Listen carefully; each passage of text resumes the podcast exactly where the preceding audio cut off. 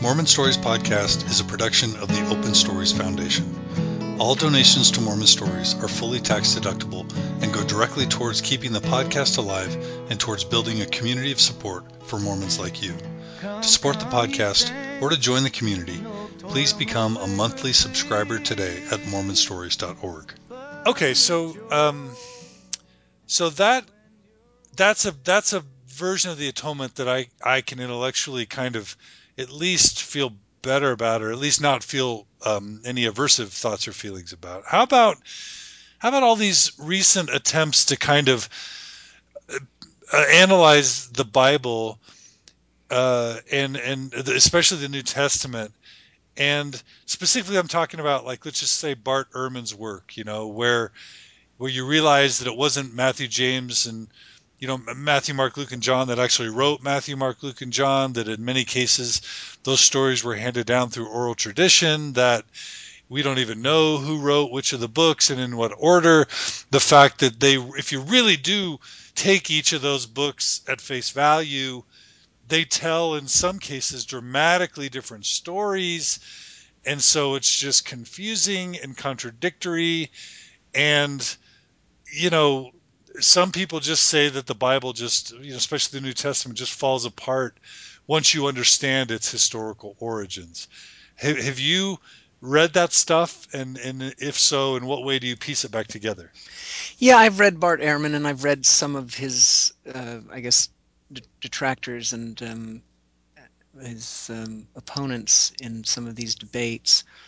Let me just start with a little bit of history to try to frame, I think, how we got to where we are in Mormonism and our attitudes toward the scriptures, towards the Bible. The first real book of theology written in, in the church is Parley Pratt's Voice of Warning back in 1837. Now, Parley Pratt comes out of the Restorationist tradition. And, you know, what does usually, that mean? What does that mean? Well, there were a bunch of groups, especially the Campbellites, who were all um, trying to steer Christianity back to its more primitive New Testament forms and doing this largely by stripping away everything that had been added by the Roman and Protestant traditions, as well as by um, re- returning to the gifts of the Spirit and the other kinds of New Testament phenomena that we saw in the early church. Okay, so there's this argument that that that um, Fawn Brodie and Grant Palmer make that that Joseph Smith was just like this cultural sponge, and what I'm hearing you say is that even the notion of a restoration was part of the milieu that Joseph was swimming in. Is that right? Oh, oh, absolutely. Yeah, okay. Joseph Smith. I mean, if I were to define how he understood his own calling, uh, the term I would use is inspired eclecticist. Yeah, he was he was right, a sponge, right. absolutely. But you know, we we and that's a problem for a lot of latter day saints who have read a very different version of history in which mormonism erupted in an absolute vacuum. But it's not to denigrate the role or calling of a prophet or the co- scope of joseph smith's contribution to say that most of his ideas or many of them probably most already existed in the environment or among predecessors. Mm-hmm. because his job he felt was to filter them to resit i mean st augustine said the same thing. St augustine used the example of what he called spoiling the egyptians right? When the children of Israel take all of the gold from the, their Egyptian captors and then use it to, to found their own, right, new Israelite civilization. Um, similarly, Augustine said we've got to steal the truths from the pagans and return them to the right context. Mm. I, I think the best example of how Joseph did that blatantly, right, out in the open, was to take the Masonic ritual and say, okay, they've got all of these signs and tokens and, and, and you know drama, but they don't understand what its real eternal significance is. Now we put put it in the temple. That's where it belongs. Mm-hmm. Mormons get scandalized. Oh, he's stealing from the Masons. Well, of course he was stealing from the Masons, because he said they didn't they didn't know what to do with it, and he did. Hmm. So that's the first point that has to be made. So yeah, restoration is, is everywhere in the air in the 1820s and 30s. Okay, well, I, I didn't mean to take us away from Christ. I just Okay, so the main problem that Parley Pratt has with many of the restorationists is that they are what he calls spiritualizers. This is especially in reference to how you interpret discussion about the millennium. And many religions then, before and since, have said, well, the millennium is a spiritual thing, right? Christ is going to spiritually come again. And Parley Pratt thought that was one of the greatest evils confronting Christendom So, in the voice of warning, he lays down the law that Mormons are literalists. We take the scriptures literally. And, you know, Joseph never really said much about that. Joseph seemed to go in an opposite direction when he indicated that, you know, we work with a broken and fragmented language and God speaks according to, you know, the understanding of, of, of who he's working with. And he himself continually worked at revising his revelations to try to come closer to the essence of what he felt the Spirit was trying to convey. I think another misdirection is by misreading the article of faith that refers to the Bible being the Word of God as far as it is translated correctly. Now, I don't know this for a fact, but it's pretty clear that Joseph has a very loose understanding of what translation means, right? Mm-hmm. When he when he re, quote retranslates the Bible, he's not working with original manuscripts. He's retransmitting it. So I think it works a lot better if we understand the Mormon position to be we believe the Bible to be the Word of God insofar as it is transmitted correctly. Well, that, that opens up a lot more leeway. And you know, where does this idea come from anyhow that, that the Bible is narrated by God to prophets who dictate word for word what he says? That's that's a you know that's a fundamentalist conception that really should have no place in Mormonism. So I, I think we should all just be a lot more open and flexible in how we understand that process of scriptural transmission through the ages, which is one reason why I think we have the Doctrine and Covenants and the Book of Mormon and the Pearl of Great Price, because these are more recent correctives to a scriptural canon that obviously was either incomplete or sufficiently full of error to not be a reliable guide to the faith. So that's on the one hand. On the other hand, I think that Bart Ehrman, and I'm not going to, you know, lock horns with him. He's obviously much more versed and competent in, in the field than I am. But I think he, he greatly overstates the case. I, I, I don't believe myself that there's any real reason to doubt that Matthew, Mark, Luke, and John were written by Matthew, Mark, Luke, and John, just because their names don't appear on the earliest versions of the manuscripts. Um, and, and I think the case is pretty strong that most of what we now have as the New Testament was written by those people it purports to be written by, although in the case of Paul, many of those are, are ambiguous. And I believe that the Old Testament has a lot less to say to us than the New Testament or other scriptures. Right. Okay, so if I had to restate, you're basically saying that the scripture and this is this is the only way that it could possibly make sense for me, just the whole you know, Christianity and Mormonism is that prophets are maybe one shade less bumbling idiots than the rest of us, and what we get as scripture is just, um, you know, uh, their best guess with with a little bit of inspiration and guidance, but could be just as fallible as what you know someone says down the street. Is that kind of what you're saying? Well, I, I would. I, I, don't think I go quite, quite that far. Um, I believe there is a prophetic vocation that does entitle you to, to revelation. But I mean, like I say, going back to Isaiah, is you know, do we really is most of Isaiah really relevant or useful to us today? I mean, most of it is about the geopolitics of the own the world he's immersed in. Or, you know, for heaven's sakes, read Ecclesiastes. Do we really believe that everything is vanity and there's nothing that awaits us except an eternity in the grave? Joseph Smith said the Song of Solomon wasn't an inspired document, and it's clear that a lot of the rest of the Old Testament. Well, it was inspired by something. yeah, that's right. But, but you know, going back to the other hand, you know, I'm saying that when I read even the Old Testament, I find many of the Psalms profoundly moving and beautiful and inspiring. And I find a lot of the, the, the, passages of Scripture throughout to be worthy of study and um, and, and, and edifying. Mm-hmm. I just think we have to be very selective and just as with our prophet, not expect over much from that scriptural record. Not expect too much. So yeah. I overstated the case, but but can yeah. a prophet get it wrong in scripture? Uh, well, yeah, certainly. I mean, I think Paul, you know, his position on women, he's. he's I was getting, just about to ask you that. That was what I was going to ask you. Getting it wrong to the extent that what he's saying is, you know, largely shaped by cultural presuppositions. That women that women should stay silent in the church. You were saying. Yeah, yeah. That's funny that that's the one you would highlight. Why that one? Well, because that's the only one that came to mind at the moment. there may be others as well. Interesting. okay. Um, all right. So for you, the the Christ lived, was resurrected. Um, uh, some type of atonement happened in the New Testament. You know, is by and large what it purports to be. That's right. Okay. All right. So why an apostasy? Like again, this speaks to the inefficient God that like you know, there's this whole world, there's Native Americans, you know, separate from the Nephites and Lamanites, there's Chinese, there's you know, just massive humanity and then there's this tiny tribe in like the Middle East and they get God's word and everybody else is left off and and Yeah. then they do Judaism, but they get captive and scattered and then you know and then it kind of there's enough there that when Christ comes out of that, he teaches his doctrine and a few people get it and like it, it it lasts for 30 60 years or whatever.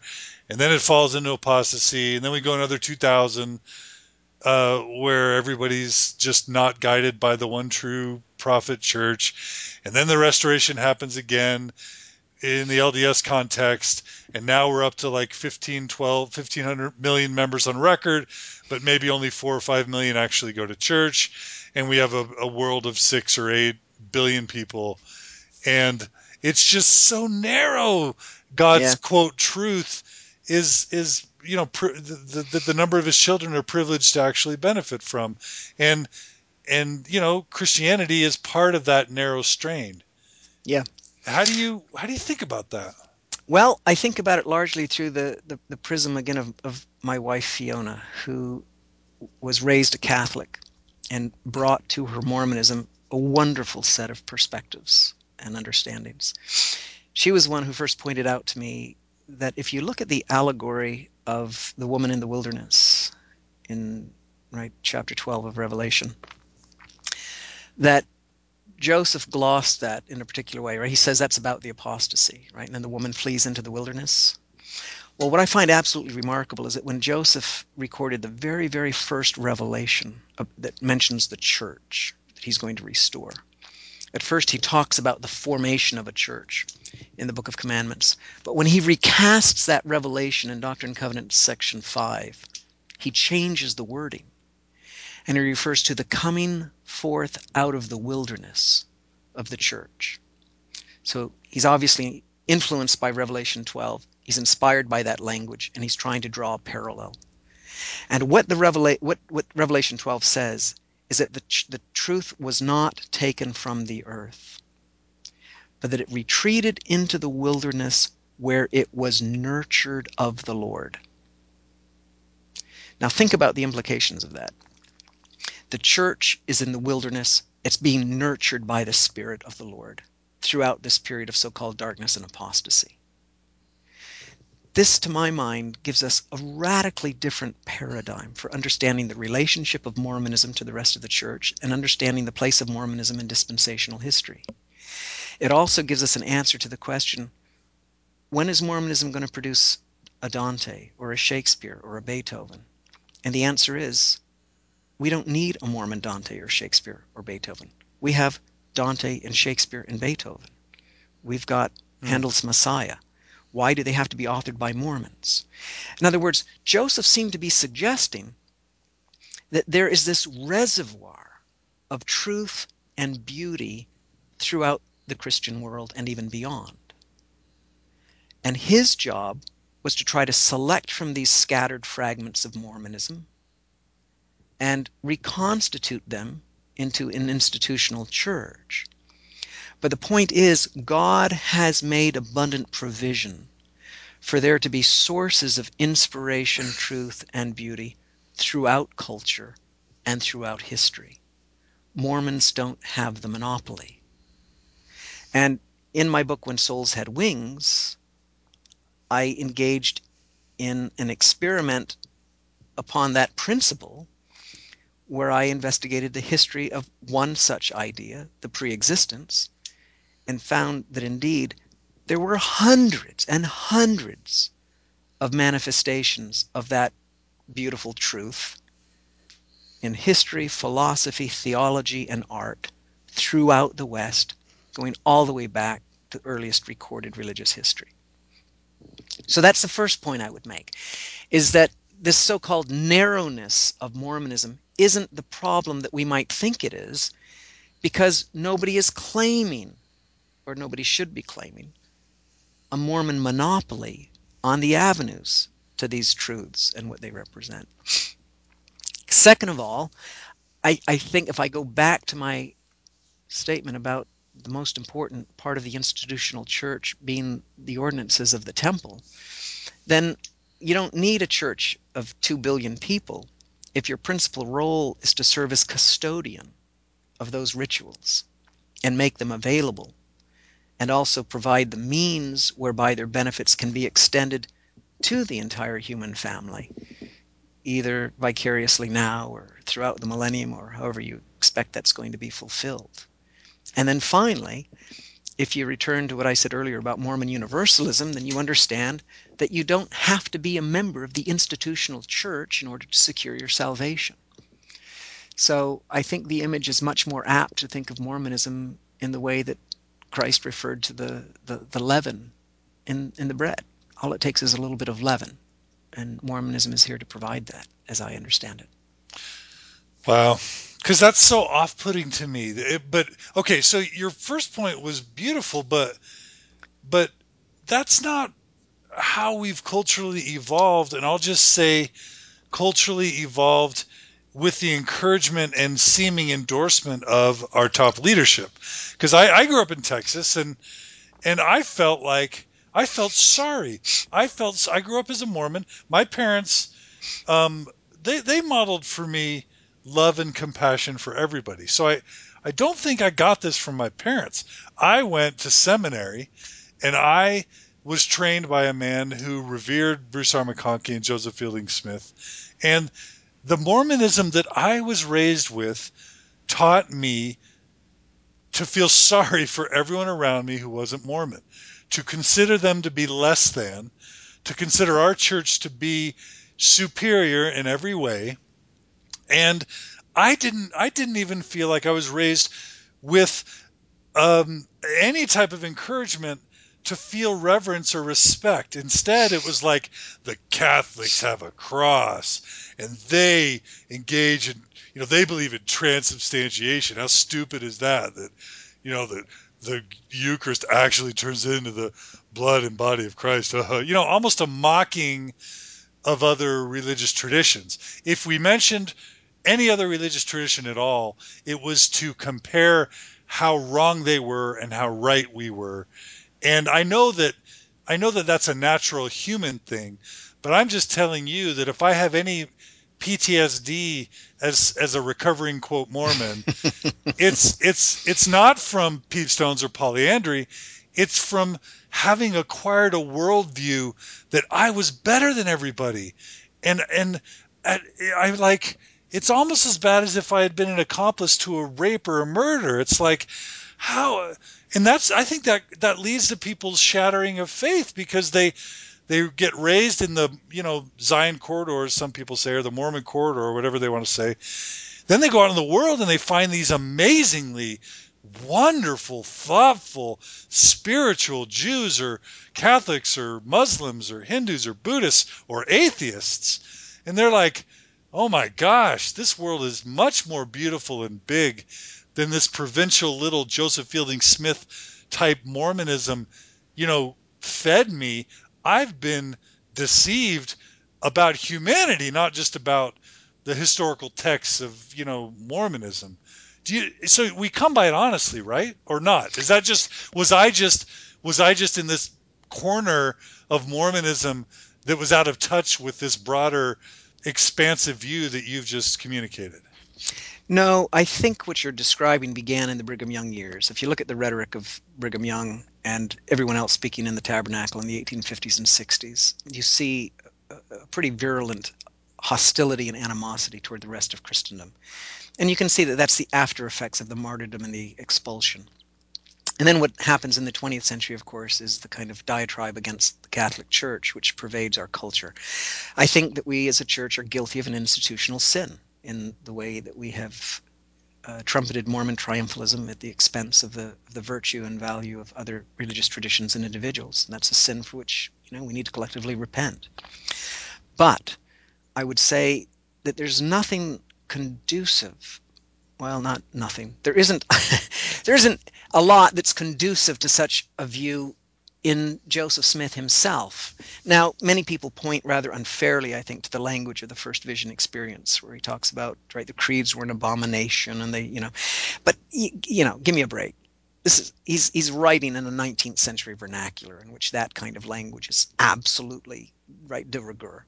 What do you mean? Wait, I translate because it is offensive I, to me. The D&C section one is offensive to me. It just but but but I know people who don't see well, it that way. So how can well, I not see it that way? Because you can't find any religious language in the early 19th century that isn't exclusivist in that way, that isn't triumphalist. Right? The Baptists hate the Catholic. Catholic, I mean, for heaven's sakes, right? Catholics are the great and abominable church of the devil to everybody. I mean, that, that that's that's not unique to the Book of Mormon. Right? They couldn't hold office in half the states before the Civil War and the and the and the, every I mean just you know just read any of the pamphlet wars going on in the early 19th century and the rhetoric is just absolutely beyond the pale. So Joseph Smith is simply employing a vernacular as I said that is absolutely typical of religious culture in the early 19th century.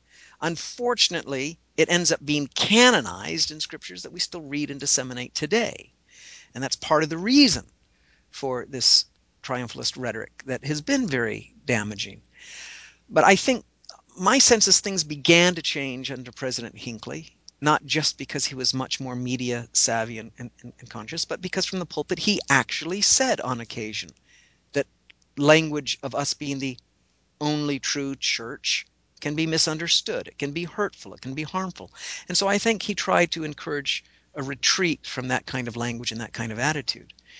But I think it's it's we've been very slow to catch on to that. And so, how do you view? So okay, so oh, there's two things I want to say. The first is that I'm hearing you say that that the LDS Church is is not like the pinnacle or the best or the exclusive, you know, organization that that is is what God intends, and clearly this is true. What God intends all his children to either become or suffer. It sounds like you're saying God's got this big plan. It's kind of like Joseph B. Wirthlin's talk about the orchestra. God's got this big plan, and it's got tubas and bassoons and and and percussion. Mormonism is but one player in the symphony. Well, they're one player. They're the player that he designated, to whom he actually bestowed what I believe are very real keys of authority and responsibility. I believe also that the fullest dispensation of truth was made available through Joseph Smith. There isn't a single other Christian denomination on the planet, for example, that espouses belief in the eternal identity of the human soul. That, to my mind, is a critical, really important component of the whole gospel picture. That's available through the restored gospel that we call Mormonism, an understanding of human potential and the capacity that we have to become fully like our our Father in every way. That's unique to us. There, are, you know, there are there, there's an array of gospel teachings that I think are. It, it's not that we have to know all of these things in order to become godlike people, but I think the more fullness of the gospel we are able to imbibe and have access to, then the greater will be our ability to make progress in you know a, across the the whole array of areas where we need to progress toward a godlike nature. So no, I think there is a qualitative distinction. But what I'm saying is the fact that we have a particular mandate and a particular responsibility as custodians of the priesthood and the temple ordinances doesn't mean that there aren't other important players in this cosmic drama as well. Well, and much and much that we can learn. Okay, okay. So um, I'm just really trying to make this work. So I'm just gonna um, I'm gonna I'm gonna say that uh, so so yes, the percussion, you know, provides the tempo and the beat and the rhythm that everyone else, you know, sort of integrates with and and and bases their you know their other performances upon. So it's unique and it's different and it's special and it's critical and you couldn't have yeah you know anything you know even jazz has percussion. Um, so so yes, unique and different and special and sanctioned and approved and critical, but you know, the other pieces also are critical. And maybe even the other pieces have their own sanctioned authority in God's mind and planning and even crucial crucial parts to the overall plan and destiny of, of, of humanity. Can you grant that too? I don't see why not. I have to. If I can't do that, then I, I can't do it. Yeah. You know, I, I don't mean to be narcissistic, but that's just important for me. I, See, I, see, I think I think nobody's lesser than is what I'm saying. Right, right. And I, I think, you know, the very designation Mormonism, I mean, it- I, I understand to a great degree why the brethren don't like the use of that of that term. You know, I use it because it has a certain valence in cultural history that LDS doesn't. But the, the, the danger is to assume that Mormonism has an eternal status, and it doesn't. Mormonism is the particular incarnation of the Church of Jesus Christ at this moment in time. Mhm. Everybody will eventually have to bow the knee and confess that Jesus is the Christ. Right, right. But Okay. LDS Church. LDS Church then.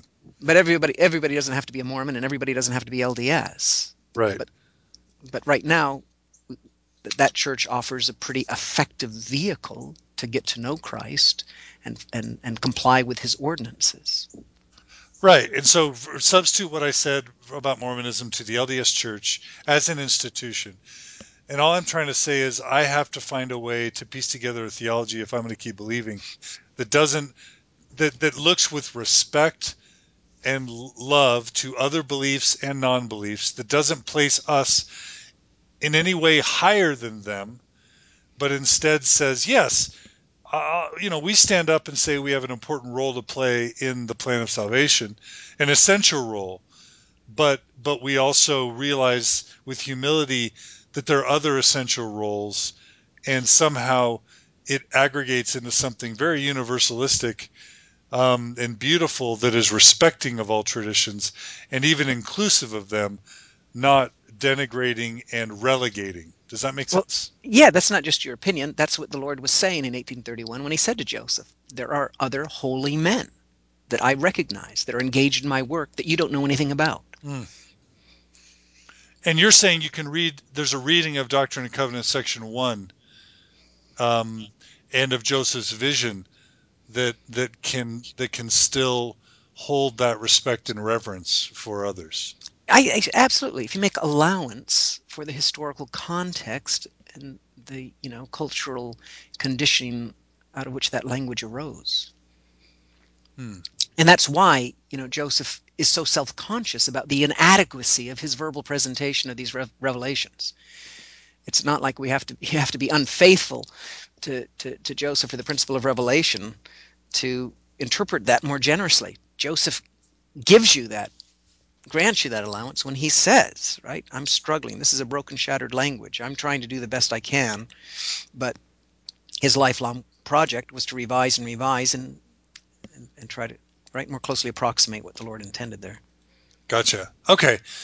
Uh, yeah, and and I just have to say that that for whatever weaknesses you want to ascribe to Joseph Smith, he was it, he you, you get this sense that he was expansive, inclusive, loving and respecting of other traditions and people. You know, the whole invite the minister of another religion to come preach in the tabernacle kind of thing, right? Yeah, abs- absolutely. He's asked in Washington in 1840 in a public address he gives, you know, do you have to be Mormon to be saved? And he says no.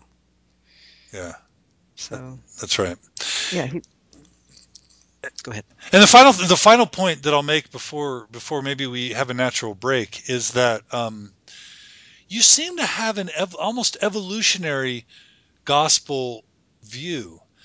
It, it starts with this intelligences, and I, I'm not saying you. This is your interpretation of Joseph's, um, you know, theology, but it's almost like you're taking the long view.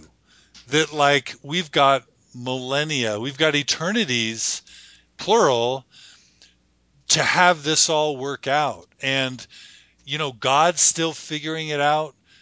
Uh, the church is still figuring it out. Mankind is just one you know this mortal existence that we're currently involved in is just you know one twinkling of an eye in the eternities. And so yeah prophets are going to screw up. God's screwing up. The church is screwing up. We're screwing up. And and the way that you make sense of it all is to take an eternal view and not not ever expect these these climactic moments of perfection or of wholeness but instead we're just grace by grace inching along and someday it's all going to make sense and piece together but but it, but it's going to take a while eternities to make that happen. Is that what informs your theology? Well yeah to some extent. I don't know that god's making mistakes along the way. I think he's already got the system down. But let me let me tell you what i think is is a paradigm that that that works for me and that also i think explains Joseph Smith's intellectual universe.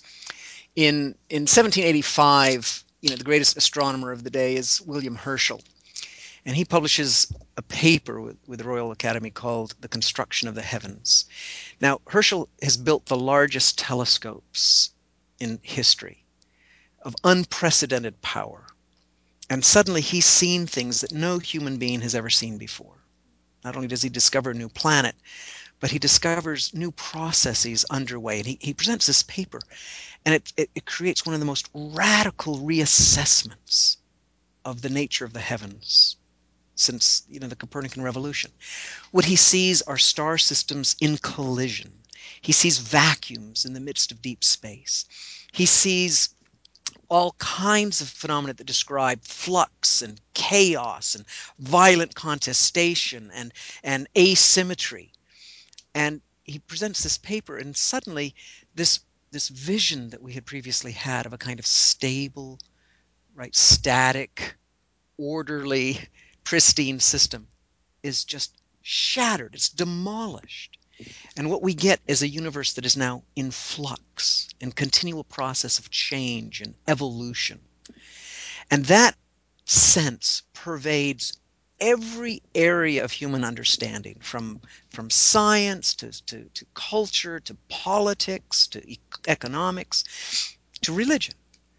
And joseph smith is the one i think who most fully embraces that as the fundamental nature of this universe. So yes absolutely it's all about dynamic change evolution progress into an unforeseeable future and and again that's i think what gives mormonism its dynamism and its excitement and its appeal to me as an intellectual system. And it seems like that's the only way to look at all the mistakes and the inaccuracies and the and the and the bad things and the problems in in mormonism and still have any desire to want well, sure, to stick sure, with whole, it. Yeah that whole process is seen in micro, microcosm in the history of the church. You know we we think i think too often in mormon culture of the restoration as a fait accompli and it's not. I remember President Kimball once said, Look, we, we're not anywhere near the end. We don't have the keys of the resurrection yet. What other keys, what other truths, what other things are yet to be revealed? This is an ongoing process. And I think we, we just need to be more generous with each other's fallibilities and foibles. And, you know, that's, that's another thing that I, I love about Joseph Smith and that famous letter that he wrote. Who was it? Was it to W. W. Phelps that he wrote? I think his yeah. letter of reconciliation, where he, you know he talks about it's my nature to to give and to forgive and to bear with long suffering with the weakness and, and foibles of others. I mean, what a magnificent vision of generosity he himself embodied. Um, incapable of holding grudges, incapable of holding people to too high a standard, and yet that's what we, we do every day. You know, I, I served as a bishop for a time in a local congregation. And if there's one thing I came to learn immediately, it was boy, if the prophets are as fallible as bishops like me, yeah, we're in, you know, and, and it's a very different picture than the one I thought was out there. And uh, and I, I think an important lesson I learned was that God had effectively said, "Look, you're the bishop. I'm giving you keys and I'm delegating to you the responsibility to make decisions. And even if they're wrong, you're making them under the umbrella of this calling that I have given you. And you just do the best you can. And I think prophets function in the same way. We can't be assured that every single thing that comes from the mouth of a prophet is going to be inspired. right? But they're charged with right doing the best they can under the aegis of, of his authority. But he's delegated that to them. And yet, when when we err as struggling intellectual Mormons to hang on, I think it's because we've been set up to expect that the gospel makes sense, that the history is consistent, that that you know that you know Adam was baptizing people, that that, that this is all like it's never changed, that that the church has John, never changed. Go ahead. We have. We have been set up. The manuals distributed throughout the CES and the, and the, and the Sunday school program are deplorable. they they you know they are full of, of errors they are full of misinformation i don't think that there is a deliberate campaign of disinformation that is going on i think that the, the best scholarship taking place in the church in the church history department hasn't filtered down to the level of the curriculum and every day that it doesn't the church is going to lose more mormons and the problem is not information the problem is betrayal. Nobody really leaves the church because there isn't enough information available to answer a question. And that's one thing that I think the church hasn't gotten yet. People leave the church because by the time the question arises, it's too late. If you're 45 years old and you learn for the very first time that Joseph translated the Book of Mormon looking at a peepstone, you have every right in the world to feel betrayed why wasn't I taught the truth in seminary or in Sunday school? Yeah. And and I haven't heard a good answer to that. And there really isn't any excuse for the church not to be moving faster to revise and update and make more truthful and and, and full those manuals that convey our history to our, our, our children, our adults alike. Yeah, I mean, even even today, like I interviewed Richard Bushman like back in 2007, and he said that it's ridiculous that the way we portray the Book of Mormon translation process uh, visually, it's just dishonest.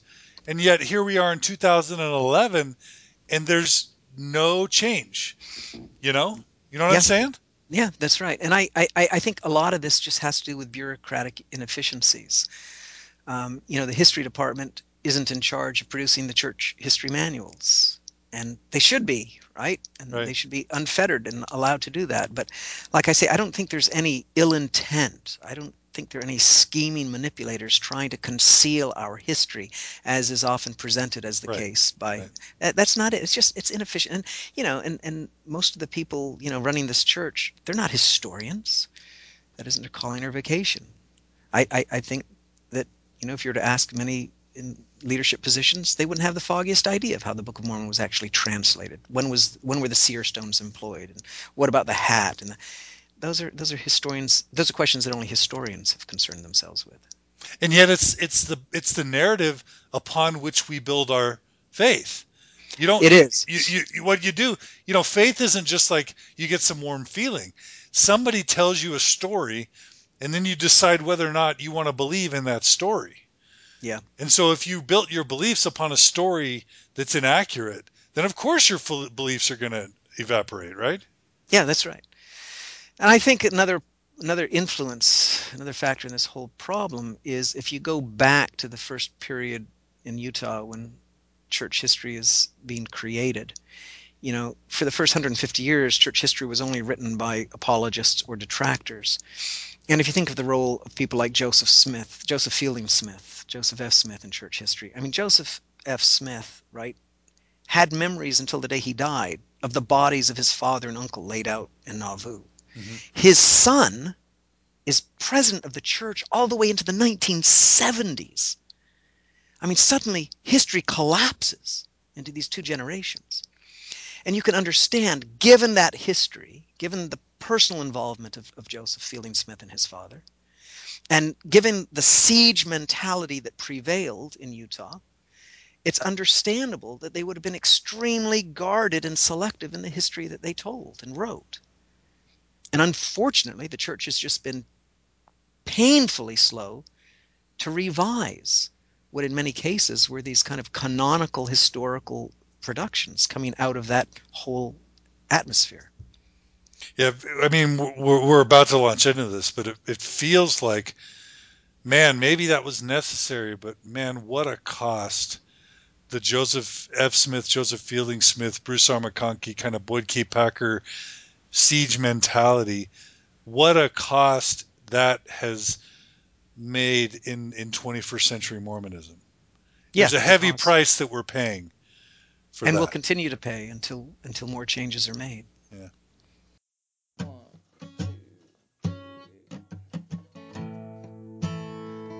Thank you for joining us today on Mormon Stories. Music today was provided by the Saber Rattlers. Check them out at saber-rattlers.com. The Mormon Stories logo was generously donated by StudioCase.com. Thanks for listening. Come, come, ye saints, no toil nor labor fear, but with joy wend your way. To you this journey may appear, grace shall be as your day.